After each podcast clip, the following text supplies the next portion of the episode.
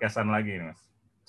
Yoi. Oke, okay. ini ini kita lagi rangkaiannya negeri-negeri di bawah angin yang part dua nih sekarang, Mas ya.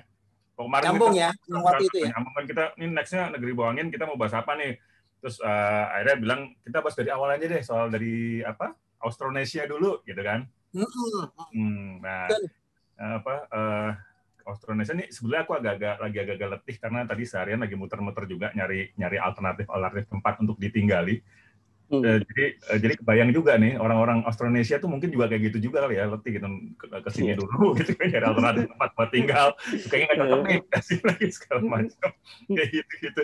Nah sekarang malam ini masih sama Mbak Rati ya, sama siapa lagi nih Mas Bram? Masih sama Mbak Rati, tapi Mbak Rati ngajak temen, dia nggak hmm. mau sendirian katanya, takut dibully. Oh, gitu. Ini temannya, temannya namanya. Temannya namanya Mas Irfan, panggilannya Mas Pepeng, anak antrop U I. Oh, ini, ini juga salah satu ah. salah satu penulis buku Kisah Negeri-negeri di Bawah Angin juga. Oh, gitu. Okay. Baratnya kenalin dong temannya.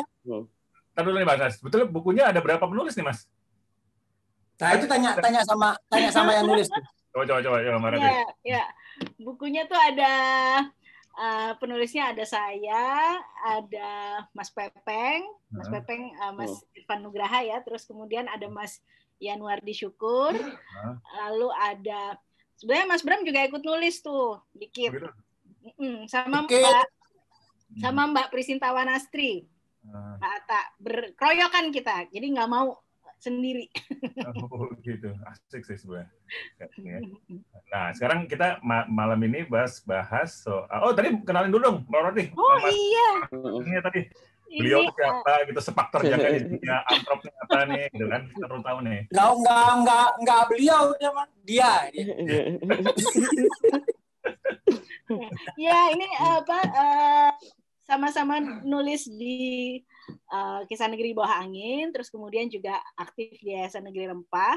Nah, Mas Pepeng ini, uh, kalau nama nama resminya adalah yeah. Irfan Kedraha, mm-hmm. panggilan sayangnya Pepeng.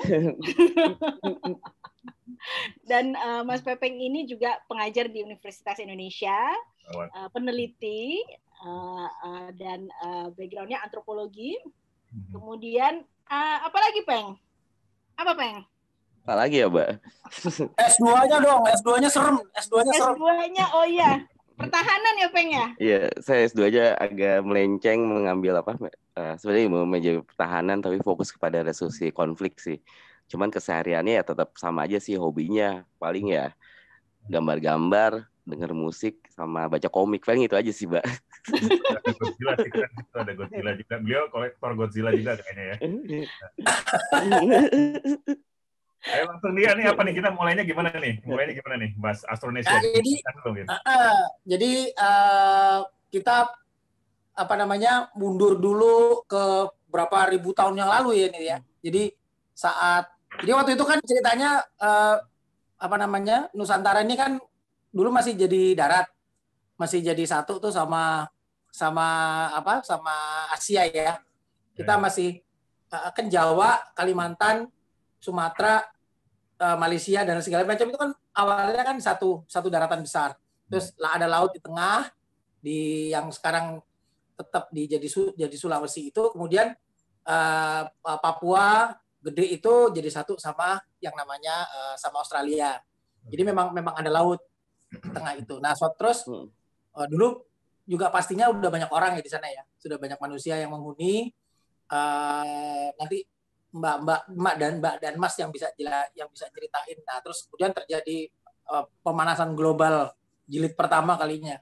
Hmm. Terus air naik, banjir, kemudian jadi laut Jawa. Nah, orang-orang itu kan pacar-kacir kemana-mana. Nah, sekian rat sekian ratus tahun atau sekian ribu tahun ya mungkin ya, sekian ribu tahun kemudian Uh, ada ada semacam arus balik kayaknya ya dari dari daratan uh, dari daratan uh, Asia yang kemudian memasuki lagi ke Nusantara yang sudah jadi kepulauan yang sudah jadi sudah jadi sudah jadi kepulauan itu ada yang lewat darat, ada yang lewat laut.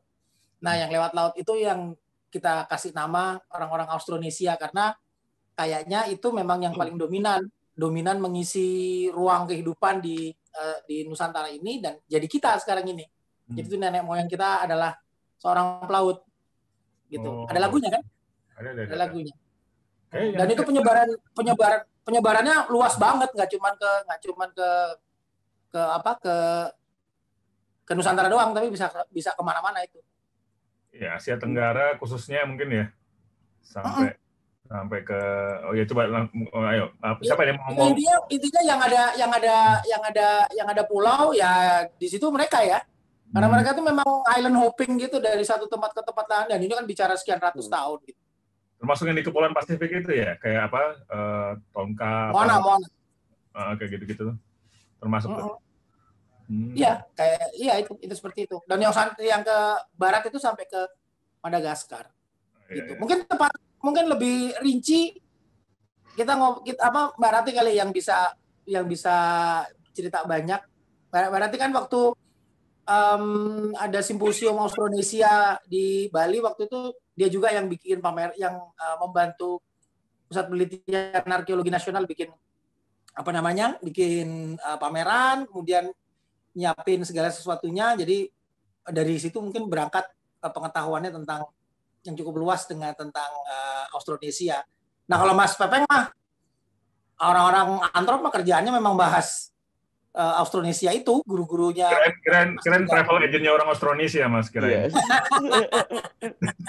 Gitu. Koyo, ya denger dari Mbak Rati dulu deh. Ya, ya. Oh, gue dulu nih, bukan Pepeng dulu. Silakan Mbak, ya nggak apa-apa. Oke, okay. ya. Uh, Uh, kalau kita ngomong tentang uh, leluhur kita siapa, sebetulnya uh, yang perlu kita pahami dulu adalah yang kita bicarakan ini sebetulnya human migration gitu ya. Jadi uh, asal usul uh, kita, nenek moyang kita dari mana, sebetulnya nggak cuman uh, dari uh, satu uh, satu apa ya satu sumber aja gitu. Jadi kalau dari ngobrol-ngobrol dengan para arkeolog ya, kita tuh eh, awalnya di Nusantara ini nggak bukannya nggak ada orang sama sekali gitu, dan bukan berarti langsung ada jatuh dari langit pluk gitu ya, eh, terus oh sudah ada orang gitu, nggak gitu gitu. Jadi kita bicara tentang human migration yang eh, bergelombang gitu. Kan mungkin pernah dengar ya. Eh, ada teori out of Afrika bahwa kita semua tuh asalnya dari Afrika gitu. Nah kemudian uh, terjadi lagi gelombang migrasi manusia yang uh, arahnya dari mana lagi gitu, terus dan begitu seterusnya. Jadi kita uh, selalu harus uh, memahami bahwa uh, nggak ada sesuatu yang asli, itu pasti ada uh, pendahulunya, kira-kira gitu. Nah kalau menurut ceritanya nih, cerita para arkeolog, sebetulnya sebelum Austronesia itu masuk ke Nusantara, udah ada yang namanya uh, Austroasiatik, penutur Austroasiatik, sama Australomelanesid. Jadi Austroasiatik itu uh, yang tinggal di Asia daratan, uh, itu asalnya dari human migration yang pertama tuh, yang out of Africa, terus uh, terus uh, apa me- mendiami Asia daratan. Sementara itu dari out of Afrika itu juga ada yang mendiami kalau sekarang tuh daerah Papua ya. Nah itu disebutannya adalah Australomelanesid. Itu saudara-saudara kita yang keriting, yang rambutnya apa ikal gitu, kulitnya hitam gitu ya. Itu semua kan berubah karena proses evolusi apa evolusi makhluk hidup gitu ya. Nah sebelumnya tuh udah ada itu gitu. Nah eh, jadi bukan tiba-tiba aja masuk Austronesia. Nah Austronesia itu sendiri eh, itu juga seringkali disalahpahamin. Austronesia tuh banyak yang bilang, banyak yang menyangka itu adalah nama eh, suku atau ras atau apa. Eh, ya kan kalau kalau ras kan ada yang apa Mongoloid, terus apa namanya. Eh, Melanesia gitu ya dan lain sebagainya. Ini bukan ini bukan ras, tapi ini adalah uh, rumpun bahasa. Jadi para ahli itu uh, menelusuri leluhur kita itu justru melihatnya dari uh, sudut pandang uh, linguistik linguistik gitu, karena itu yang ternyata ketika ditelusuri kok bahasanya mirip, berarti ini jangan-jangan uh, menelitinya justru dari bahasa. Jadi Austronesia itu sebetulnya adalah rumpun bahasa, dan rumpun bahasa ini ternyata mencakup lebih dari separuh dunia nih, dari Madagaskar di sebelah barat sampai ke Kepulauan Paskah di timur, dan itu dari kalau kalau uh, utara selatan itu dari Taiwan sampai Mikronesia di utara, Selandia Baru di selatan, wah pokoknya gede banget gitu.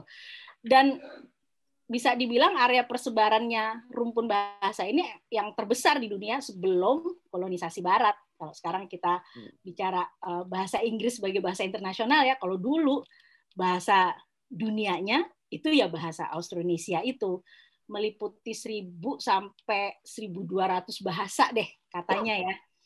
Dan itu dialeknya juga banyak gitu ya.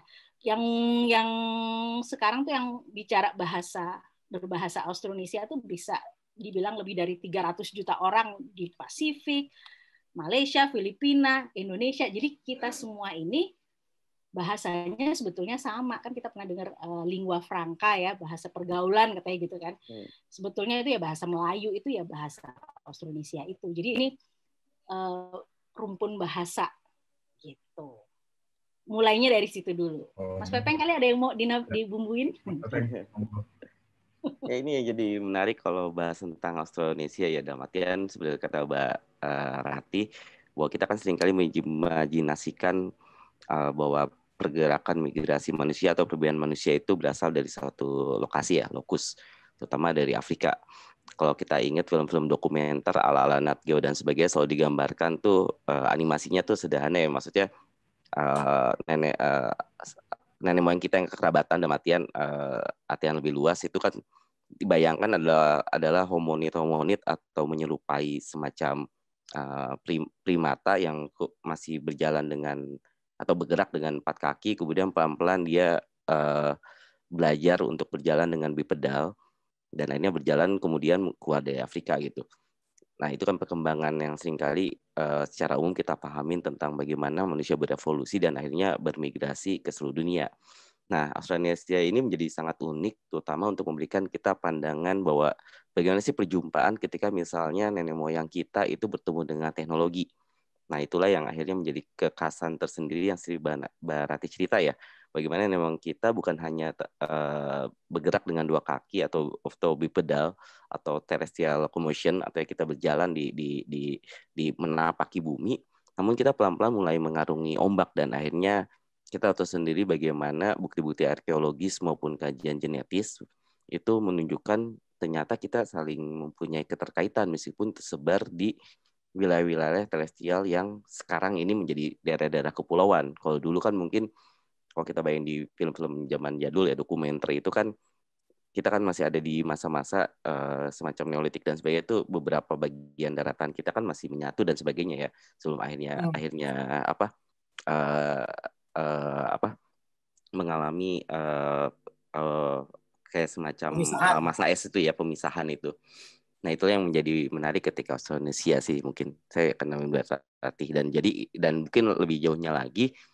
Memang benar Austronesia itu adalah awalnya ada kategori untuk menunjukkan uh, satu rumpun bahasa, keterikatan bahasa. Namun kalau kita lihat lebih jauh lagi, ini jangan-jangan satu rumpun uh, budaya ya, dalam artian keter keterhubungan bukan hanya sedi kesamaan bahasa yang mungkin mempunyai akar, tapi kita juga lihat di beberapa teknologi jangan-jangan tersebar juga kemiripan yang sama. Bahkan bukan hanya teknologi, tapi ada beberapa misalnya tentang domestifikasi tanaman maupun hewan. Nah, jadi itulah. Jadi kalau kawan-kawan sekalian, kalau ingat misalnya kenapa secara dietary atau kita dietnya ya, kita mengkonsumsi ayam, kenapa kita mengkonsumsi babi gitu, domestikasi babi. Nah, itu seringkali terkait dengan perkembangan peradaban Austronesia itu sendiri. Jadi itu yang menarik dari Austronesia sebenarnya. Mungkin itu dulu sih. Berarti jadi Austronesia buka, itu ini ya, bukan, mas, oh, mas mas mas mas dulu. Ya, benar, benar. Berarti Austronesia itu kalau dibilang itu adalah uh, mulainya dari rumpun bahasa ya, berarti nggak ada ya. Satu lokasi secara geografis yang menunjukkan bahwa itu mula-mulanya uh, rumpun Austronesia as a ras, apa sebagai ras gitu ya? Itu nggak ya. Ada ya? Nggak ada. Dalam artian bukan ras dia, tapi lebih kepada misalkan bahasanya tuh kayak semacam kita uh, spesies manusia dari daerah mana gitu. Atau bahasanya home base dari mana. Memang kalau digambarin, kalau di buku-buku pengantar antropologi awal, mahasiswa maba kan belajar tentang pergerakan manusia ya. Memang itu terkait dengan daerah daratan Cina sebenarnya. Daratan Cina, kemudian ke Taiwan, dan akhirnya ke Yunnan dan sebagainya. Itu salah satu hipotesis awal bagaimana persebaran Austronesia itu sering sekali disebut sebagai uh, alternatifnya, eh pandangannya itu adalah out of Taiwan. Pergi dari Taiwan gitu. Atau belayar keluar dari Taiwan, kemudian ke Nusantara, dan akhirnya ke Pasifik, ke daerah Indo-Pasifik. Namun, ya ini menarik juga nih kalau ngomongin dari asal ini ya, lokasi dan juga apakah rasanya yang sama. Nah, ini yang sering jadi perdebatan kemarin waktu itu beberapa kali diskusi dengan, mungkin yang lebih ahli kan ini, hal ini kan terkait dengan ahli-ahli paleoantropologi atau genetik ya. Memang sering jadi perdebatan atau masih menjadi kajian sampai sekarang tentang Austronesia. Kan muncul banyak juga hipotesis yang sering, yang mungkin yang paling terkenal sekarang adalah out of Sundaland gitu. Jangan-jangan Austronesia itu dari Nusantara. Ya, nah, dengar itu. Ya, hal itu sebenarnya menunjukkan bagaimana kalau terutama dalam perspektif sosial budayanya ya, kita kita nggak ngomongin genetis karena saya juga tidak tidak ahli di situ. Bagaimana kita secara budaya kan pada dasarnya kan ada satu sisi budaya itu selalu dikonstruksikan atau selalu berkembang sesuai dengan adaptasi manusianya ya. Dan ini menunjukkan bagaimana sebenarnya kadang asal-usul manusia itu memang bukan katakanlah uh, satu hal misalnya dari dari satu rum satu satu akar atau satu hal yang sifatnya linear gitu, tapi lebih bersifat dinamis. Jadi apakah itu Austronesia itu asalnya dari mana dan sebagainya mungkin sangat kompleks dibandingkan apa yang kita bayangkan selama ini. Jadi bisa jadi itu ber, dari beragam uh, manusia ya, tipe-tipe spesies manusia yang tadi Barati Barati sempat umumkan, bisa jadi dari Austroasiatik, uh, bisa juga perjumpaan dengan misalnya uh, uh, Melanesian dan sebagainya. Jadi seperti itu sih. Hmm. Oke, okay. okay. uh, berarti sekarang uh, soalnya kan berarti sebetulnya nggak tepat juga ya kalau kita kita nyebut kita itu bangsa Austronesia atau kita tuh orang Austronesia gitu. Kayaknya nggak nggak tepat juga ya kalau Tuh. itu mengacu pada bahasa, berarti kita penutur gitu kali ya. Kita tuh orang-orang yang berbahasa ya. Austronesia gitu. Mungkin secara secara ras dia bisa kita nih bisa dibilang kayak hmm. bukan Cina atau apa gitu. Iya.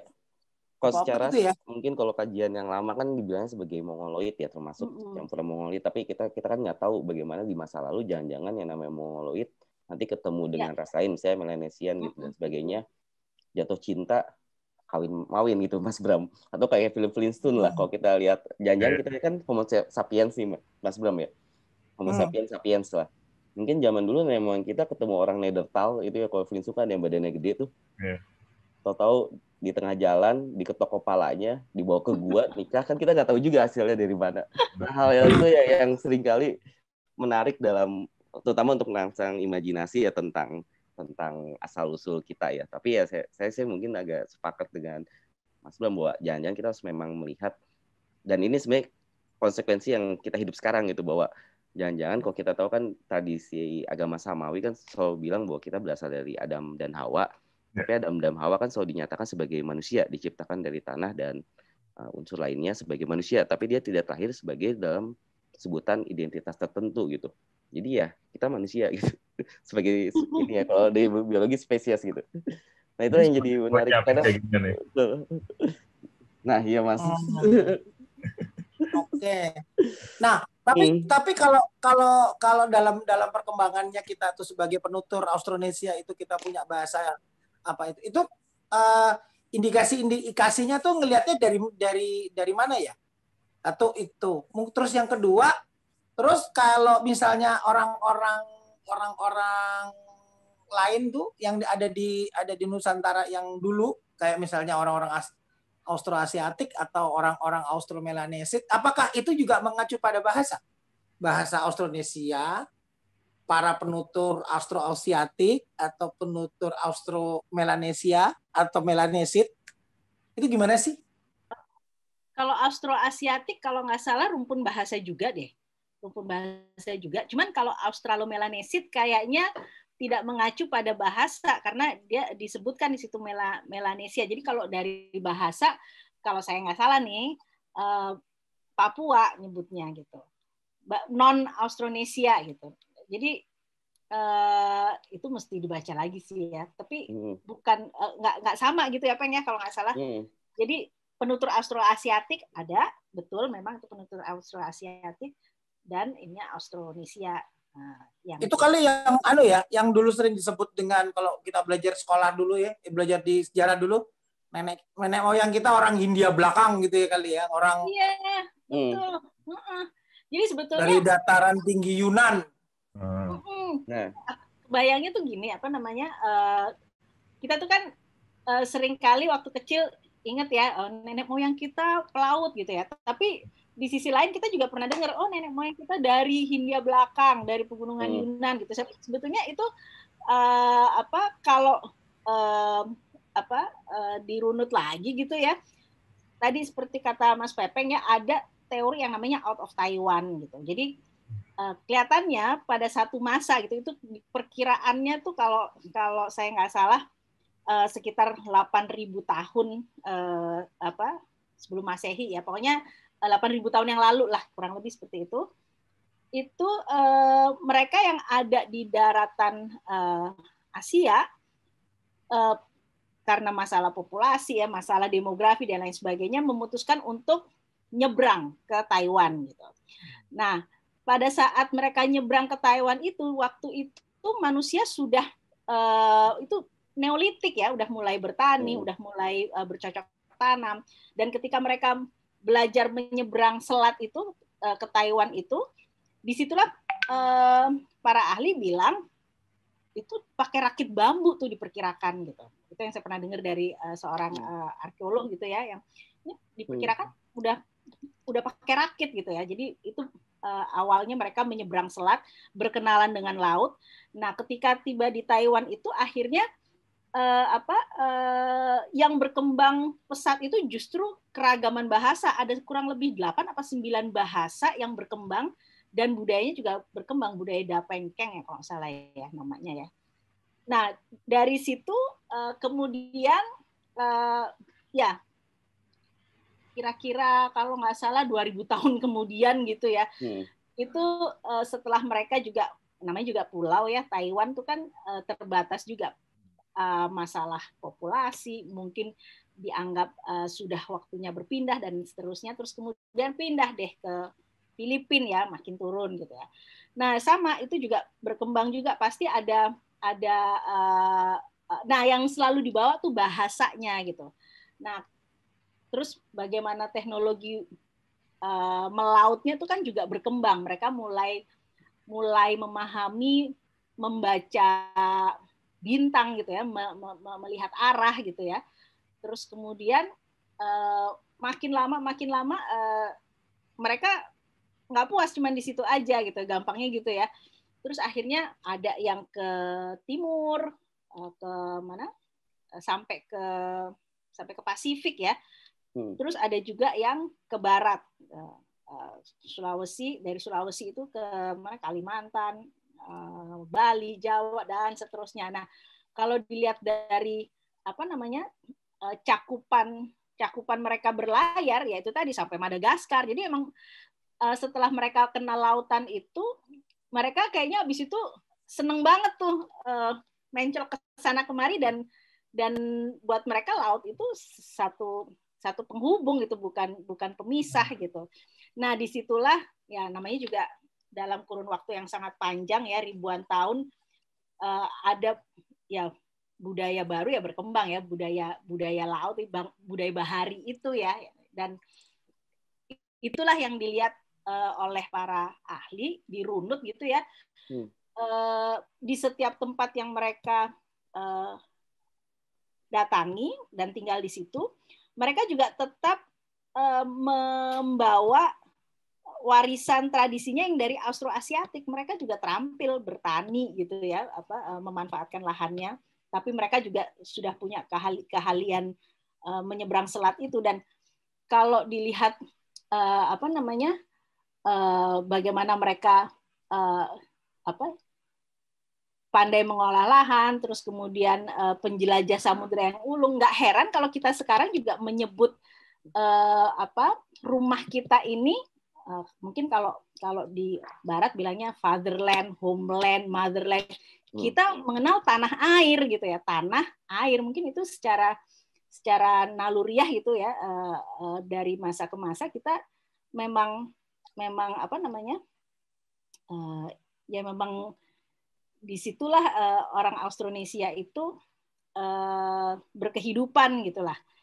Nah, kurang lebih kayak gitu tuh apa uh, apa ya semesta yes, spirnya itunya tuh gitu ya. Jadi, pengen. Kalau tadi tadi tadi yang Barat bilang itu, bentar loh, berarti ada teori yang emang asalnya dari Yunnan, Asia apa tadi belakang ya, India belakang ya. Terus ke bawah, hmm. dari berarti dari apa? Dari utara ke selatan gitu. Eh, salah. Iya benar ya, dari utara selatan gitu ya. Hmm. Jalan kaki. Jalan kaki. Ada yang berarti tadi ada teori juga kalau nggak salah yang aslinya dari sini nih. Sundaland. Karena ah, Sundaland karena karena mungkin bencana letusan Gunung Toba atau segala macam. Hmm. Terus mereka menyebar keluar, terus mereka mungkin kangen pulang kampung balik lagi ke sini. Gitu ya, mungkin teorinya ya. Hmm. Terus, uh, teori lain lagi apa tadi? Uh, Out Afrika berarti eh enggak itu itu enggak termasuk teori Australia. Taiwan satu lagi. Taiwan. Taiwan. Taiwan ya. Sekarang yang, yang lewat yang lewat yang lewat laut. Ini tadi waktu dengerin Barat yang lagi kita, yang lagi hip uh, apa gimana Mbak? Apa? Nah, iya, gue ngebayangin kenapa, itu kenapa, tadi waktu-waktu mereka datang tuh dapat pakai rakit bambu tuh kayaknya kan nggak cuma satu rakit ya, pasti banyak tuh ya. Hmm. Kan gitu ya. Kayak kayak keren gitu bayangan gue tuh. Nyebrangin laut bareng-bareng sampai ribuan rakit bambu gitu kan. Ya kan nggak cuma satu dua keluarga pasti kan. Surfing gitu. Surfing. Lewat juga ya. Keren-keren. Enggak, tapi enggak, tapi kalau kalau kalau itu kalau itu bahasa ya, apalagi terus kemudian mereka mau uh, kemudian uh, secara naluriah baik yang jalan darat maupun yang lewat laut. Yang lewat laut tuh yang Austronesia, yang lewat darat, yang lewat darat itu yang Austroasiatik itu. Uh, berarti ada kemungkinan, kemungkinan besar gitu, mereka tuh sebetulnya orang yang sama kan. Kan sama-sama dari, katakanlah kalau memang kita mau, kan Taiwan Taiwan nongol-nongolnya dari Cina juga gitu ya. Terus uh, yang yang naik yang naik perahu kan, yang naik rakit tadi itu kan yang keluar dari dari Cina ke Taiwan. Yang satu lagi kan jalan, yang jalan kaki itu yang dari dari pegunungan Yunnan terus lewat yang India belakang whatever lah itu namanya apa tadi itu, terus kemudian jalan kaki menelusuri masuk ke Semenanjung Malaya kan gitu kan, terus ke Sumatera. Itu berarti ada kemungkinan itu bangsa yang sama kan sebetulnya kan, cuman bedanya yang satu takut laut nggak bisa berenang kali ya, terus kemudian naik atau main ini duluan dulu duluan eh duluan mana gua apa lo gitu kan. Oh ya, misalnya orang juga mungkin gitu kan Mas. Tapi ini bicara seribu tahun. Gitu kan. Jadi ya, ya tadi kan ada kemungkinan sama ya. Berarti ada kemungkinan juga bahasanya ya sebelas dua belas kali ya, mirip-mirip gitu kali ya. Kalau memang ya, kalau memang diiniin. Yang mirip-mirip sih kalau uh, apa misalnya kayak kayak gini nih. Uh, apa? Uh, rumah gitu misalnya. Kita kan uh, kalau bilang bahasa Indonesia bilangnya rumah gitu ya.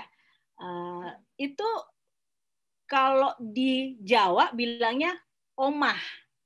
Di Bali umah. Di Sumba umah gitu. Itu kan mirip-mirip tuh gitu.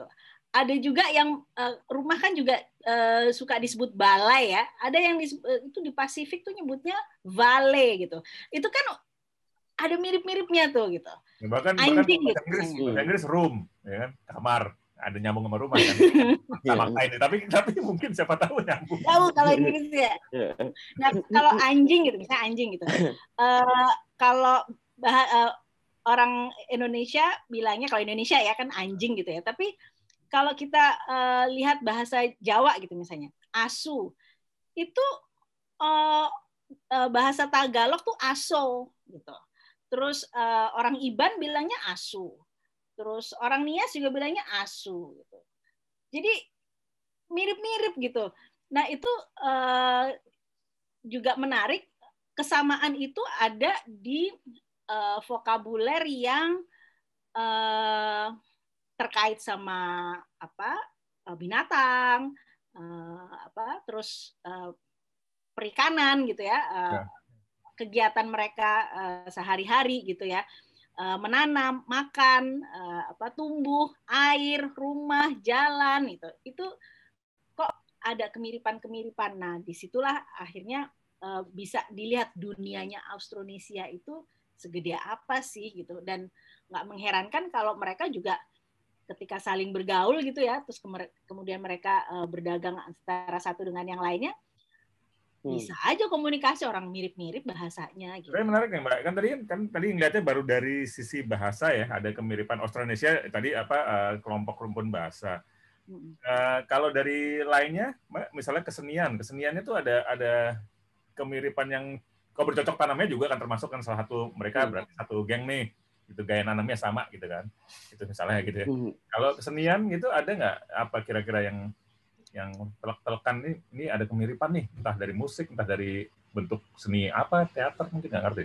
Tenun, tato, mm. apalagi tuh Peng, tenun, tato, anyam-anyaman, yeah. uh, uh, keramik, gabah apa, uh, anyam, gabah, gerabah. Mm. Mm -mm.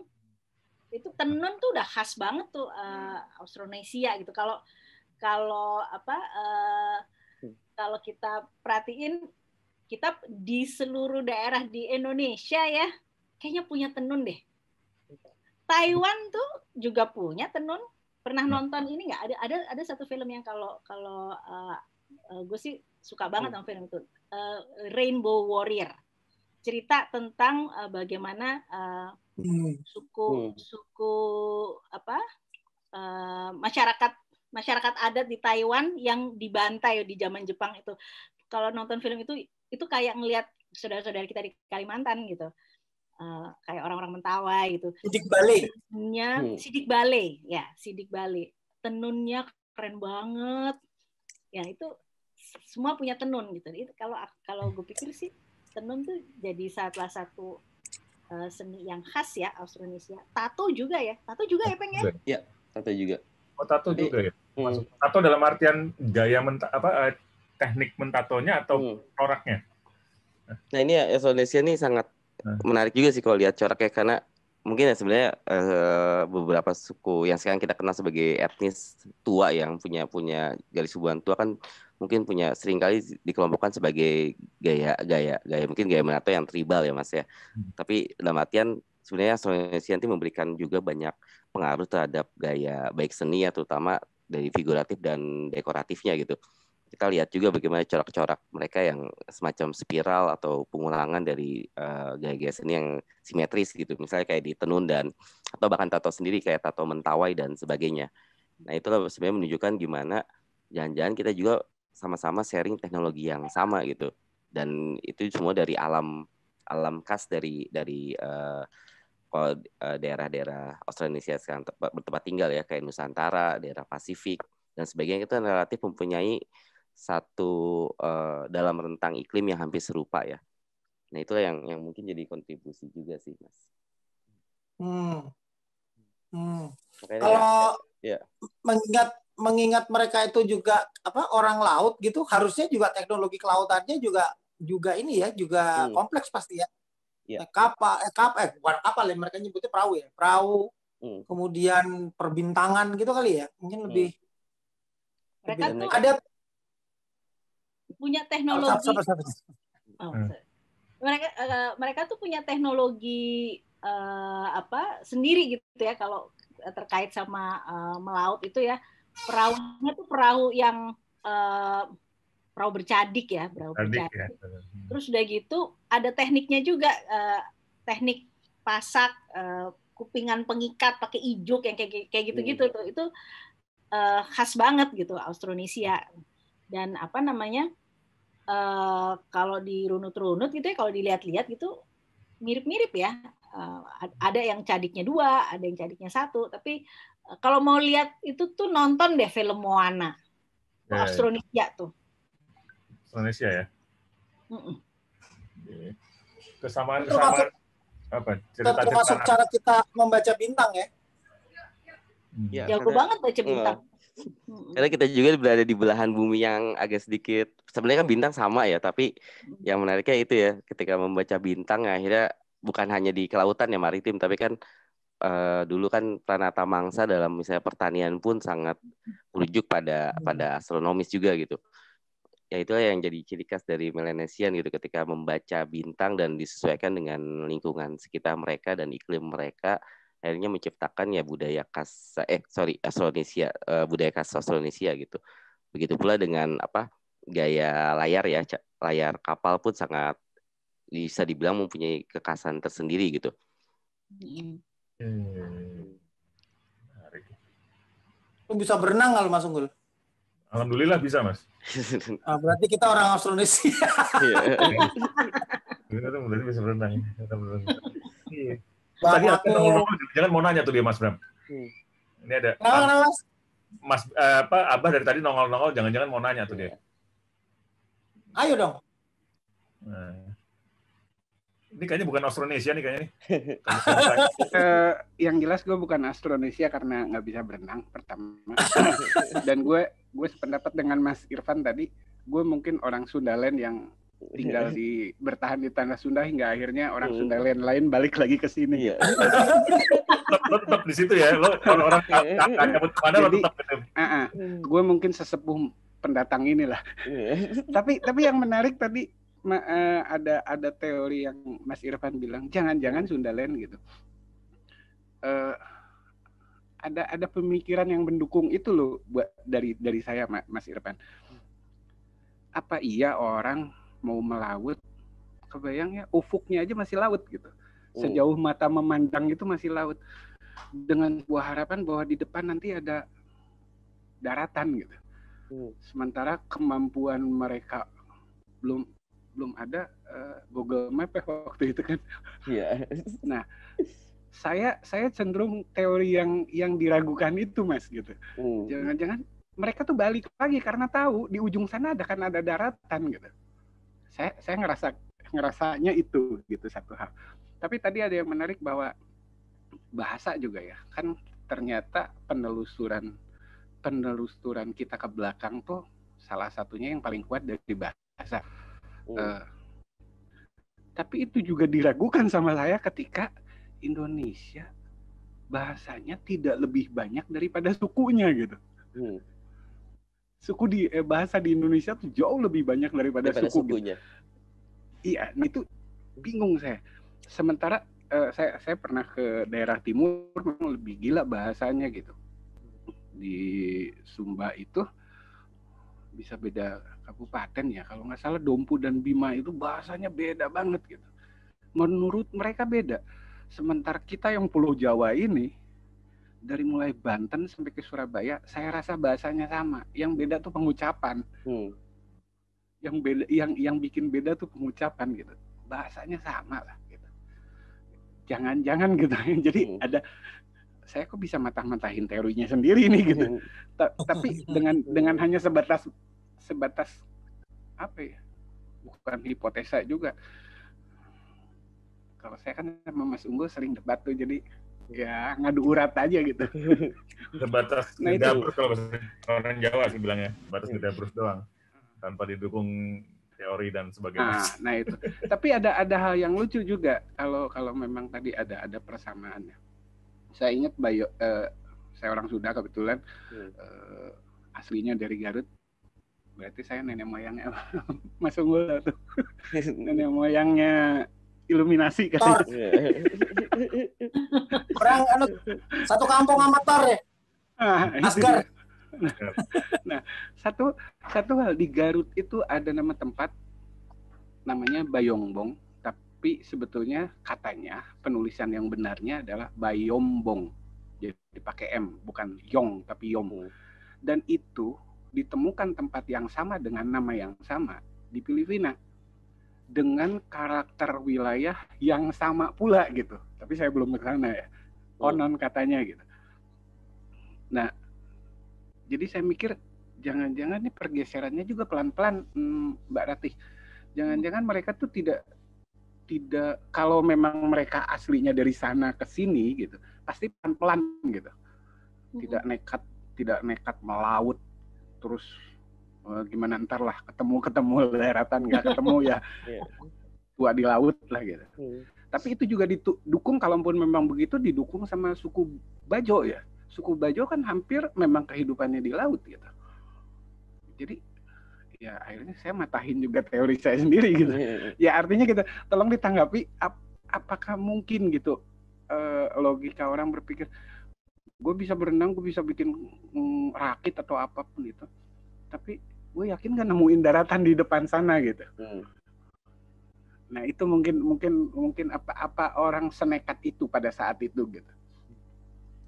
Itu baru aja. Tadi malamnya kita ngomongin suku Bajo ya, Mas Pepeng. Uh, baru semalam. Ya.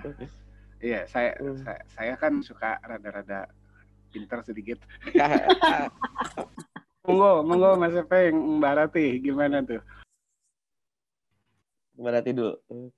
Hah? Ya, uh, ya mungkin nekat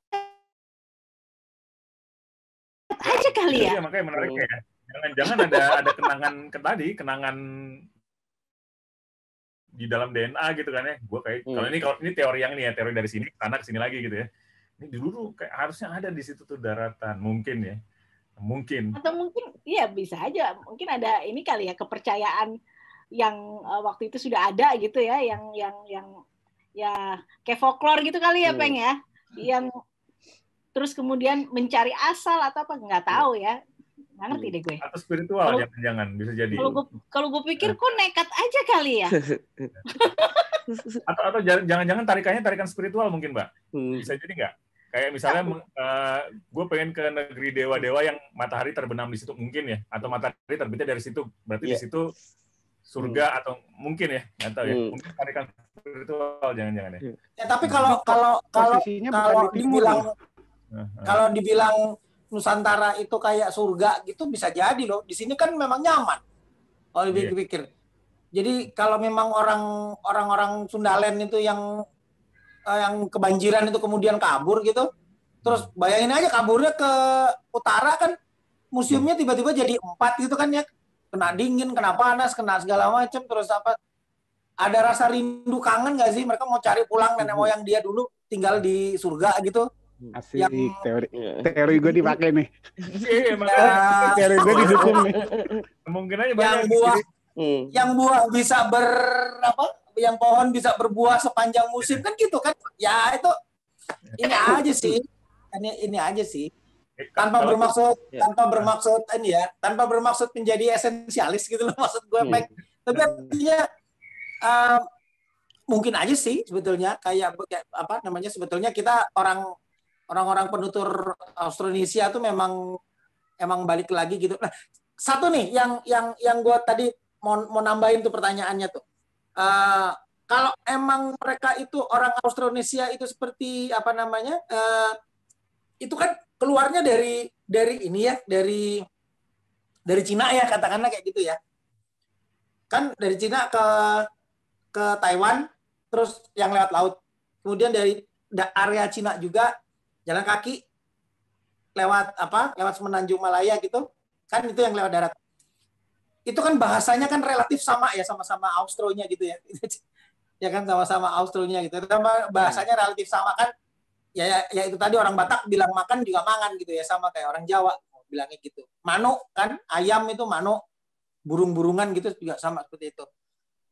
Ber, um, agak ini aja sih pertanyaan yang agak nakal aja sih. Itu bahasa keluarnya dari mana ya? Kalau itu orang Cina, itu Cina asalnya, asal bahasanya orang Cina, orang Cina kan nggak gitu ngomongnya. Bahasanya kan nggak bahasa Melayu gitu. Ya kan? Di Taiwan, pas di Taiwan itu berubah. Kok bisa sama-sama yang jalan, yang sama ini sama yang jalan? Hmm. Yang Austroasiatik kok jalan, kok bahasanya nyari sama? Kan kalau yang satu berubahnya di Taiwan harusnya yang jalan di yang jalan di Asiatik ini yang lewat darat ini bahasanya beda sama sekali kan. Jangan-jangan tuh keren. Yang sama orang Papua bahasa beda banget loh. Yang di apa kita yang orang Austronesia yang bahasa Austronesia sama yang suku yang ras Melanesia itu yang di yang di yang sekarang ter yang di yang apa namanya terpusat di Papua itu. Bahasa kita beda banget loh sama, sama mereka kan. Apa ini nggak ada titik singgungnya. mungkin nggak Mas, kalau jangan-jangan tukeran, misalnya mungkin yang nenek moyang kita, kita taruhlah yang teori dari Out of Taiwan, itu mereka uh, berbondong-bondong uh, ke wilayah kita sekarang. Nah, sana kan kosong nih, datang lagi da apa ras lain lagi ke situ. Nah, itu yang jadi jadi ras, jadi suku apa jadi Taiwan sekarang gitu loh. Jadi kayak pinjaman mungkin nggak sih gitu loh. Jadi kosong nih, ya kayak misalnya gua pergi abah ke rumah gua, ninggalin rumah gua gitu kan. Jadi, gitu. Mungkin ya. ya. Itu menegaskan bahwa memang gak, gak ada orang asli ya. Gak ada orang asli. Pada dasarnya itu. Iya. Pada dasarnya orangnya itu kan, Pak yang tadi ngomong kan gak ada orang asli kan gitu kan. Kan orang asli kan sebutan kita sekarang ya, tapi jangan-jangan zaman dulu jangan kan mikirin orang asli ya, atau mikirin identitas ya, mikirin survive aja itu bisa jadi persoalan tersendiri. Jadi kalau menyambung dari pertanyaan awal kan, sebenarnya yang menarik adalah kita bayangin dunia yang berbeda sih sebenarnya dengan dunia kita, Mas Bram. Tapi masalahnya jangan-jangan yang sedang kita hadapin yang sama gitu. Kalau dulu kenapa sih banyak orang bermigrasi dari satu tempat ya? Kenapa sih misalnya kalau nenek moyang di Afrika gitu ya, yang sebelum dia menyebar ke seluruh dunia, kenapa sih nggak di Afrika aja gitu? Jangan-jangan kita semua seharusnya ngumpul di, di Afrika aja kan, logikanya seperti itu ya. Cuman ya satu masalah yang mungkin sedang kita hadapin dan karena itu yang kita buat juga adalah sebenarnya perubahan iklim sebenarnya, Mas Bram. Hmm, Itulah ya. Perubahan iklim itu memang jadi satu faktor yang benar-benar mempengaruhi bagaimana kita manusia ya itu akhirnya beradaptasi dengan lingkungan. Nah kalau yang terkait dengan Austronesian itu yang akhirnya dengan nanti kenapa ada ada teori Sundaland sama out, out of Taiwan, karena dulu kan bentang alamnya beda tuh. Kalau kita lihat peta zaman dulu kan yang zaman masih zaman es lah, akhir zaman es itu kan itu kan kita relatif menyatu ya antara bentang yeah. Asia Tenggara sama Nusantara ya. Nanti agak pisahnya tuh yang sebenarnya di Sulawesi itu, selat di Sulawesi itu. Uh -uh. Nah, di tengah-tengah itu, itu ya? Wallacea itu. Nah, di tengah-tengah itu Mas Bram, orang seringkali lupa bahwa selain lautan itu ada jalur sungai yang sebenarnya. Jadi ada jalur sungai Siam, ada sungai di Malaya, eh, eh, eh, Sumatera ya dan sebagainya sampai ke Jawa dan sebagainya. Nah, jangan-jangan dulu memang perpindahannya ngikutin iklim sih sebenarnya, Mas Bram. Jadi, dan kita juga bayangin, jangan kita bayangin kayak eksodus yang sampai ribuan orang, yang puluhan ribu orang gitu jalan gitu. Jangan yang digambarin sebenarnya di film-film dokumenter sih, kita kadang-kadang jangan-jangan kita piknik keluarga lah. sepuluh orang, dua puluh orang gitu, perbekalannya juga terbatas gitu. Jalan, nanti di tengah jalan, bisa saya di Cina, di tengah jalan nanti ketemu nih, suku bahasa kelompok lain. Antara dua kan, antara aliansi atau kita perang gitu. Ya. Nah di temuan arkeologis tuh ada dua tuh sebenarnya ada lucu tuh ada kan kenapa sih di gua yang sama bisa ditemuin dua fosil uh, spesies yang berbeda misalnya ada Homo sapiens apa gitu dan apa gitu tapi di sisi lain juga ada temuan juga kan di di kalau nggak salah saya lupa ya di di Eropa Selatan atau mana gitu ada satu jurang itu isinya mayat-mayat uh, tulang Neanderthal tapi kepalanya retak sama batu. Jadi itu kebayang, jadi nenek moyang kita Homo sapiens tuh ketika orang Neanderthal lagi jalan di depannya malah ditimpukin batu gitu. Nah itu kan dua kemungkinan ada ya, atau sisi lain jangan-jangan kawin campur. Baik Neanderthal, antar berbagai ras yang ada, jadi kalau ras kan ininya biologis ya. Nanti kan jejaknya tuh dari genetik sebenarnya itu. Nah, saya, nah itu yang sebenarnya terjadi mungkin Mas Bram bahwa, bahwa variasi itu kelompok yang berjalan mungkin nggak sama, tapi jangan-jangan dari variasi secara biologis atau banyak orang secara sederhana menyebutnya sebagai ras berbeda itu bisa jadi bertemunya di, di persimpangan gitu. Jadi kayak kita lagi jalan aja Mas Bram, kita sama-sama mau ke apa? Misalnya saya mau ke Solo, Mas Bram mau ke Surabaya gitu lewat jalan tol yang baru yang belum saya kemarin lewat gitu. Jangan-jangan kita misalnya ketemunya di Semarang, di rest area di Semarang gitu. Nah kayak gitu jangan-jangan. Nah itu jangan-jangan ketemu juga antara orang Asia uh, apa? yang Asiatik dengan yang misalnya Melanesian atau Negroid di persimpangan mana bertemu. Biasanya di, di Filipina sih yang yang banyak akhirnya pool Filipina tuh salah satu yang akhirnya jadi alternatif untuk melihat penyebaran itu ya uh, diversitas manusia ya. Nah, asik kita mm, gitu ya, kalau nggak asik ribut gitu. Nggak asik ribut gitu. Jangan sederhana itu gitu. Tapi sederhananya dalam artian kok saya sih bayangin kalau di film-film Jawa dulu kayak Flintstone kan kita memang mungkin ketemu apa dulu kan kalau kayak tapir kan ukurannya udah kayak babon ya tapi sebanyak banyaknya tapir juga kan jangan-jangan kita harus berebutan juga dengan kelompok yang baru datang gitu kayak kayak semacam itu. Nah itu juga jadian kita menclok kayak ibaratnya kan kemungkinan tuh kayak menclok ya menclok di satu tempat nanti di situ perubahan iklim lagi pindah lagi ke satu tempat. Nah itu yang sebenarnya kenapa bahasa mungkin mengalami perubahan Mas Bram. Jadinya ada kalau di linguistik kan sebenarnya jadi satu dialek ya sebenarnya jangan-jangan awalnya ya. Jadi mulai-mulai itu nyebutnya mulai mulai agak berbeda gitu. Nah, itu kenapa bahasa itu sangat sangat beragam sekali gitu. Karena bahasa kan muncul kan karena konsep ya. Dan ini memang salah satu ibaratnya kenapa sih kita bisa spesies kita nih ya, kita Homo sapien gitu. Kenapa sih kita bisa lebih unggul daripada misalnya anjing, babi atau hampir serupa dengan kita homonoidnya atau uh, Neanderthal lah yang paling paling dekat sama kita kan masih bersinggungan Neanderthal ya. Karena kita memang mempunyai secara biologis pun kita mendukung untuk berbicara semacam ini, Mas Bram. Kalau nanti ada iseng di YouTube lihat kayak apa ada tuh video lucu tuh rekonstruksi suara Neanderthal gitu. Karena dari fisiknya aja dia nggak nunduk, jadi dia kok ngomong wah wah gitu-gitu doang Mas Bram. Kalau oh, kita kan A I W O gitu secara secara ini ya ibaratnya secara anatomi ya. Anatomi dan secara kita ngomongin apa? Anatomi kita nada pun kan kita, kita, kita bisa atur ya secara ini kan. Nada pun kadang jadi satu satu ekspresi bahasa kita gitu. Nah, itu yang yang bisa jadi jadi perbedaan mungkin kenapa kali bahasa dan bahasa itu jadi salah satu ya bagaimana kita ngewakilin konsep. Saya sih bayanginnya kalau zaman dulu kan kalau buku anekdotalnya kalau di buku-buku apa evolusi itu Mas Bram itu kan yang yang sering kali jadi contoh tuh tentang penemuan kapan sih manusia jadi animisme atau mempercayai ada keyakinan lain gitu. Kayak misalnya dia lihat lihat langit lah atau lihat warna gitu. Nah, itu kan sebenarnya kan kita harus butuh kata yang sama ya atau nyebutin binatang lah misalnya kayak babi gitu. Babi babi hutan lah zaman dulu kalau berburu. Jangan-jangan disitulah pertama kali kita nemuin sistem sih, membuat kesepakatan. Ini kalau nyebut ini nih babi ya, babi B dua gitu. Jangan-jangan zaman dulu gitu ya, eh B dua B dua gitu. Supaya nggak ketukar. Hmm. Jangan-jangan saya sesederhana itu kalau kita ngomongin ini aja sederhana lucu-lucuannya ya. Tapi nanti ini di tiap ya, daerah okay. Jadi beda-beda aja kalau bisa ada yang B dua, ada ah itu bukan B dua, itu sapi kaki pendek. Nah, itu kan sebenarnya kan modifikasi yang sesuai dengan gagasan budaya masing-masing ya, Saudara. Sebenarnya cuma itu sih mungkin lucu-lucuannya ya. Menarik, menarik. Itu mungkin juga ya, jangan-jangan kita dianggap nggak asik sama orang Neanderthal ya. Ini orang ngoceh mulu nih, ngoceh mulu. Dia kan ngoceh mulu. Badan kita kan kecil kan sebenarnya, cerewet kan. Orang badan kecil nih, Neanderthal kan gede-gede kan badannya kan. Gua pentung juga ini gitu. Cuman gara-gara kita ngomong kan Mas, kita bisa punya rencana gitu kan. Lucunya gitu kan. Di belakang udah deh, dia lewat kita timpukin aja deh, kita kerjain. Bisa nyinyir ya, makanya ya nyinyir. Sama apa? Kita bisa bermufakat jahat jangan-jangan ya kena. Iya benar, ya. bukan bukan bukan gitu. Udah deh dia, dia lewat kita apa dari kita, dulu ya itu berarti ya. Kita sandung gitu. Memang memang memang berbahasa ber apa bisa bertutur ber, ber ini memang berbahaya banget ya. Maksudnya uh, bisa kemana-mana gitu loh. Jadi kalau kita punya kemampuan berba- ngomong, kemampuan berbahasa, punya stok kosakata yang banyak gitu ya, akhirnya emang kita tadi ya bisa rembukan, bisa bikin plan segala macam. Larinya bisa ke situ ya. Bisa dan bikin yang nah, itu, gitu. Hmm. Dan itulah kenapa. Nah, ini ini ini dibilang, ini terakhir nih ini ini ini uh, pertanyaan gue yang yang yang yang yang yang mungkin menarik gitu.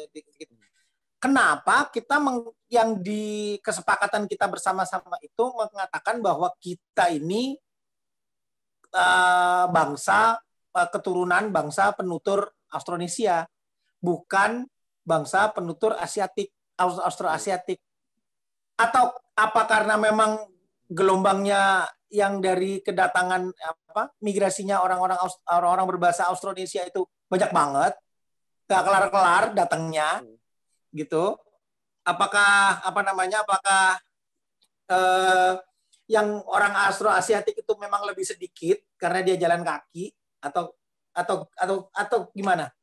Nggak kalau ini pendapat aja. Asik asiknya yeah. Kenapa ya gitu gitu. Jangan sesederhana ini sih Mas Bram. Jangan kita ilmu pengetahuan itu kan harus butuh bukti ya, evidence sebenarnya. Jadi kalau kita lihat teori, lihat hipotesis itu kan sebenarnya alat bantu kita memahami masa lalu ya. Jangan-jangan kita belum nemuin buktinya aja. Nanti kalau ada bukti yang lain bisa jadi berubah banyak gitu. Itu tuh menarik. Makanya kalau ngomongin uh. sejarah segala macam itu emang ya nggak nggak nggak bisa dibilang kelar-kelar gitu ya. Belum bisa dibilang udah ya, kelar ya karena belum kelar. Ya. Hmm.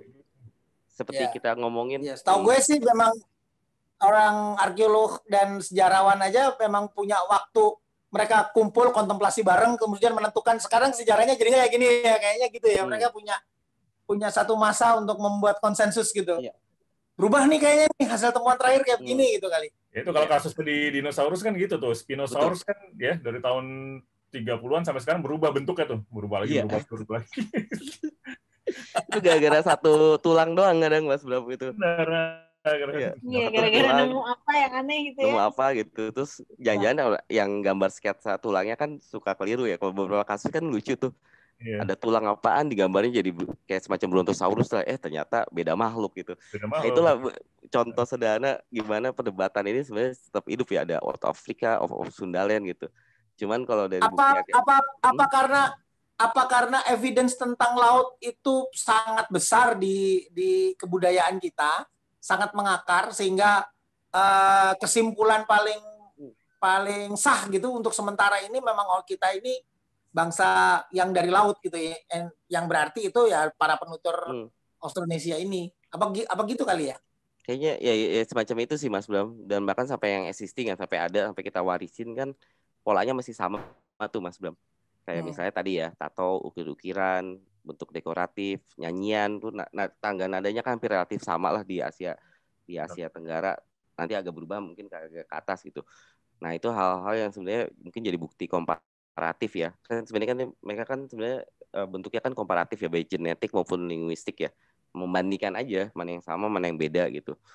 Nah itulah yang yang akhirnya kita sepakat mungkin konsensus untuk awal ya Austronesia gitu, karena nanti kita beda region, mereka punya pola yang sama dan berbeda lagi di tempat lain. Nah, itu disebut istilah berbeda. Jadi ya itulah yang Artinya bisa kita harus bisa anu ya, harus hmm. bisa dengan dengan rendah hati membuka peluang gitu ya, bahwa nanti itu yeah. suatu saat ya akan akan akan berkembang, berkembang so. lebih lebih lanjut gitu. Hmm. Teorinya bisa berubah gitu, lagi. Bisa berubah. Tapi yang yang pasti di bukti sejarah kita harus mulai sadar bahwa kita tuh ya namanya manusia ya. Ternyata kita kan bukan ras unggul lah, nggak pernah ada sih di dunia itu ada konsep ras unggul atau yang identitas ya, yang lagi rame gitu. Anak gue ras unggul, anak nah, gue iya, ras unggul. Betul. Anak gue ras, ya. Bahkan enggak. Jadi sebenarnya ya, sama ya, lah cetakannya ibaratnya sebenarnya manusia sebenarnya cetakannya sama, yang bedain kan ibaratnya aksesoris sama ininya ya apa? Ya aksesoris sama ini tergantung lingkungan dia adaptasinya gimana sih sebenarnya. Ya.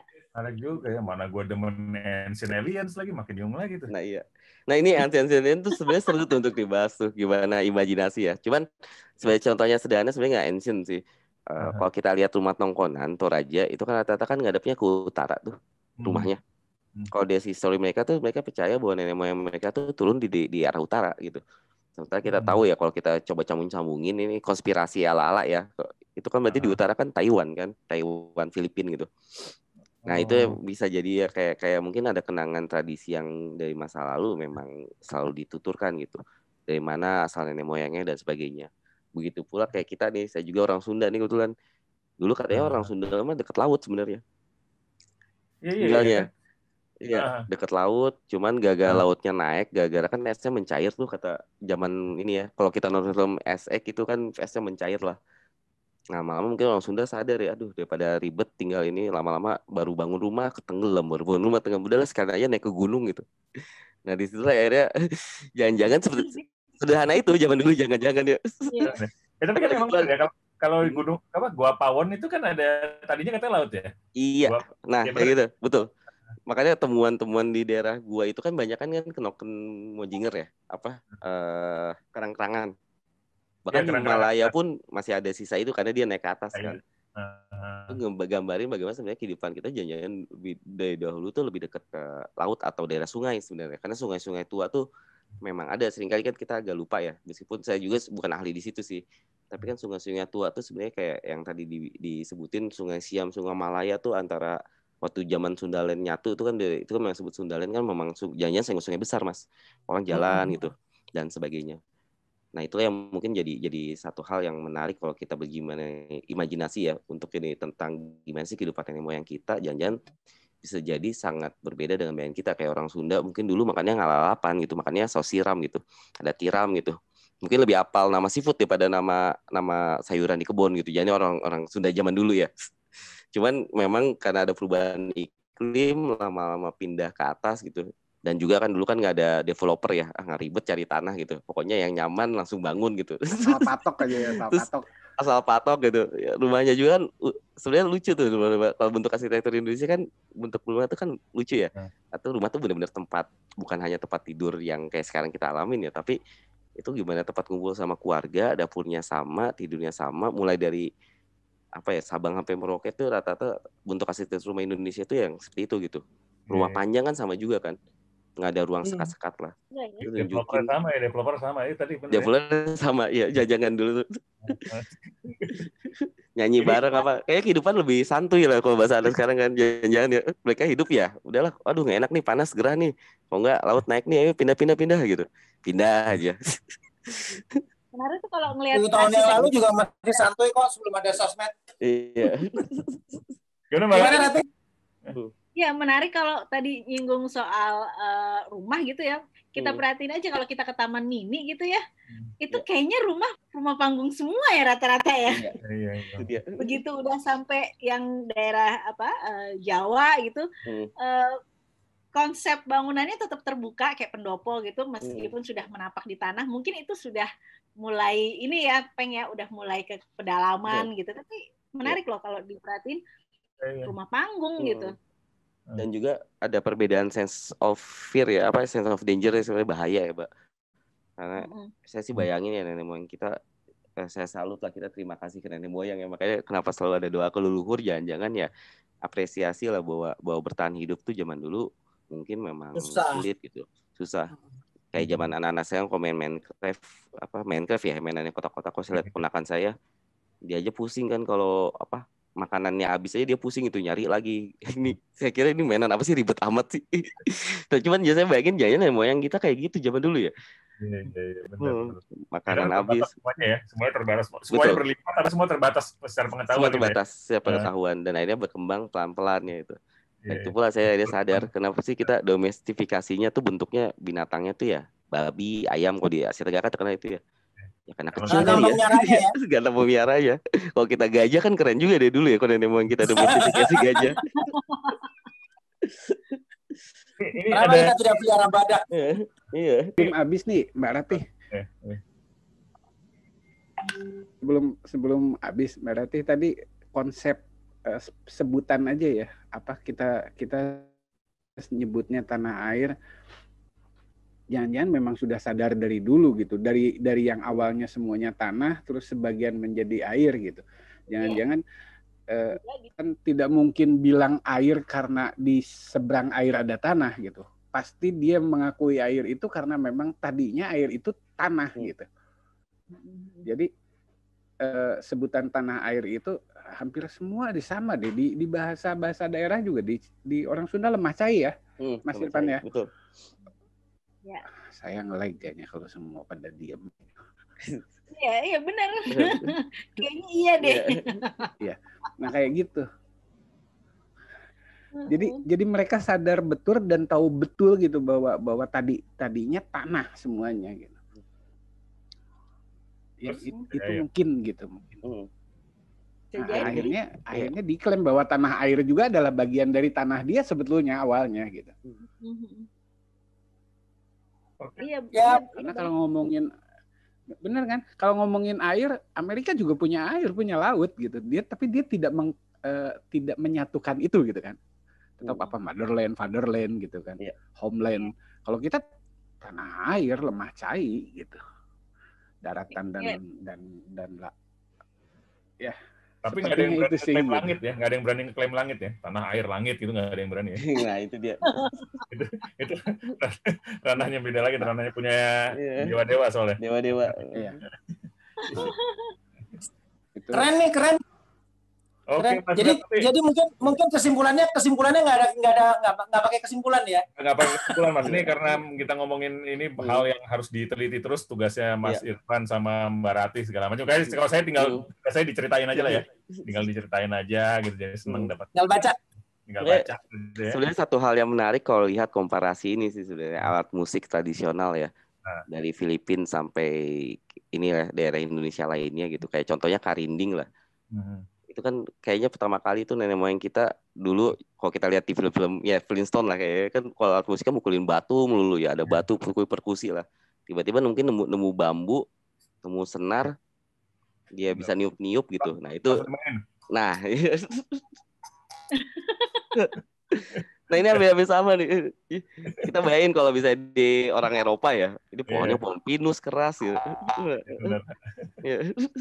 Nah itu kan sebenarnya dunia-dunia Austronesia itu memang sangat unik akhirnya sebenarnya untuk untuk dilihat ya, dan ini memang masih jadi satu kajian sih. Itu sih paling tambahan. Oke, mantap. Mm. Oke Mas Bram, mungkin uh, episode kali ini uh, kita sudahi dulu ya. Um, yeah. Masih masih menarik lagi nih. Nanti eh, nextnya Mas Irfan ikut lagi nggak nih? Dibahas lagi nih. Mas lagi. Bersama ya. Lumayan Mas Bram, eh, artinya pemikiran-pemikiran kita bisa mempengaruhi cara berpikirnya para antropolog tadi.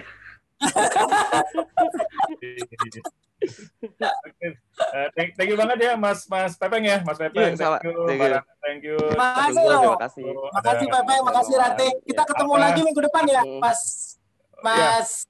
Mas apa Mas Mas Unggul, ah, kita akan hmm, minggu depan kita ketemu lagi dengan topik-topik yang lebih yeah. lebih asik deh untuk dibahas. Mm. Tapi ya memang seputar seputar masalah kebudayaan yang asik-asik. Intinya gitu ya. Thank you. Assalamualaikum. Terima kasih. Waalaikumsalam.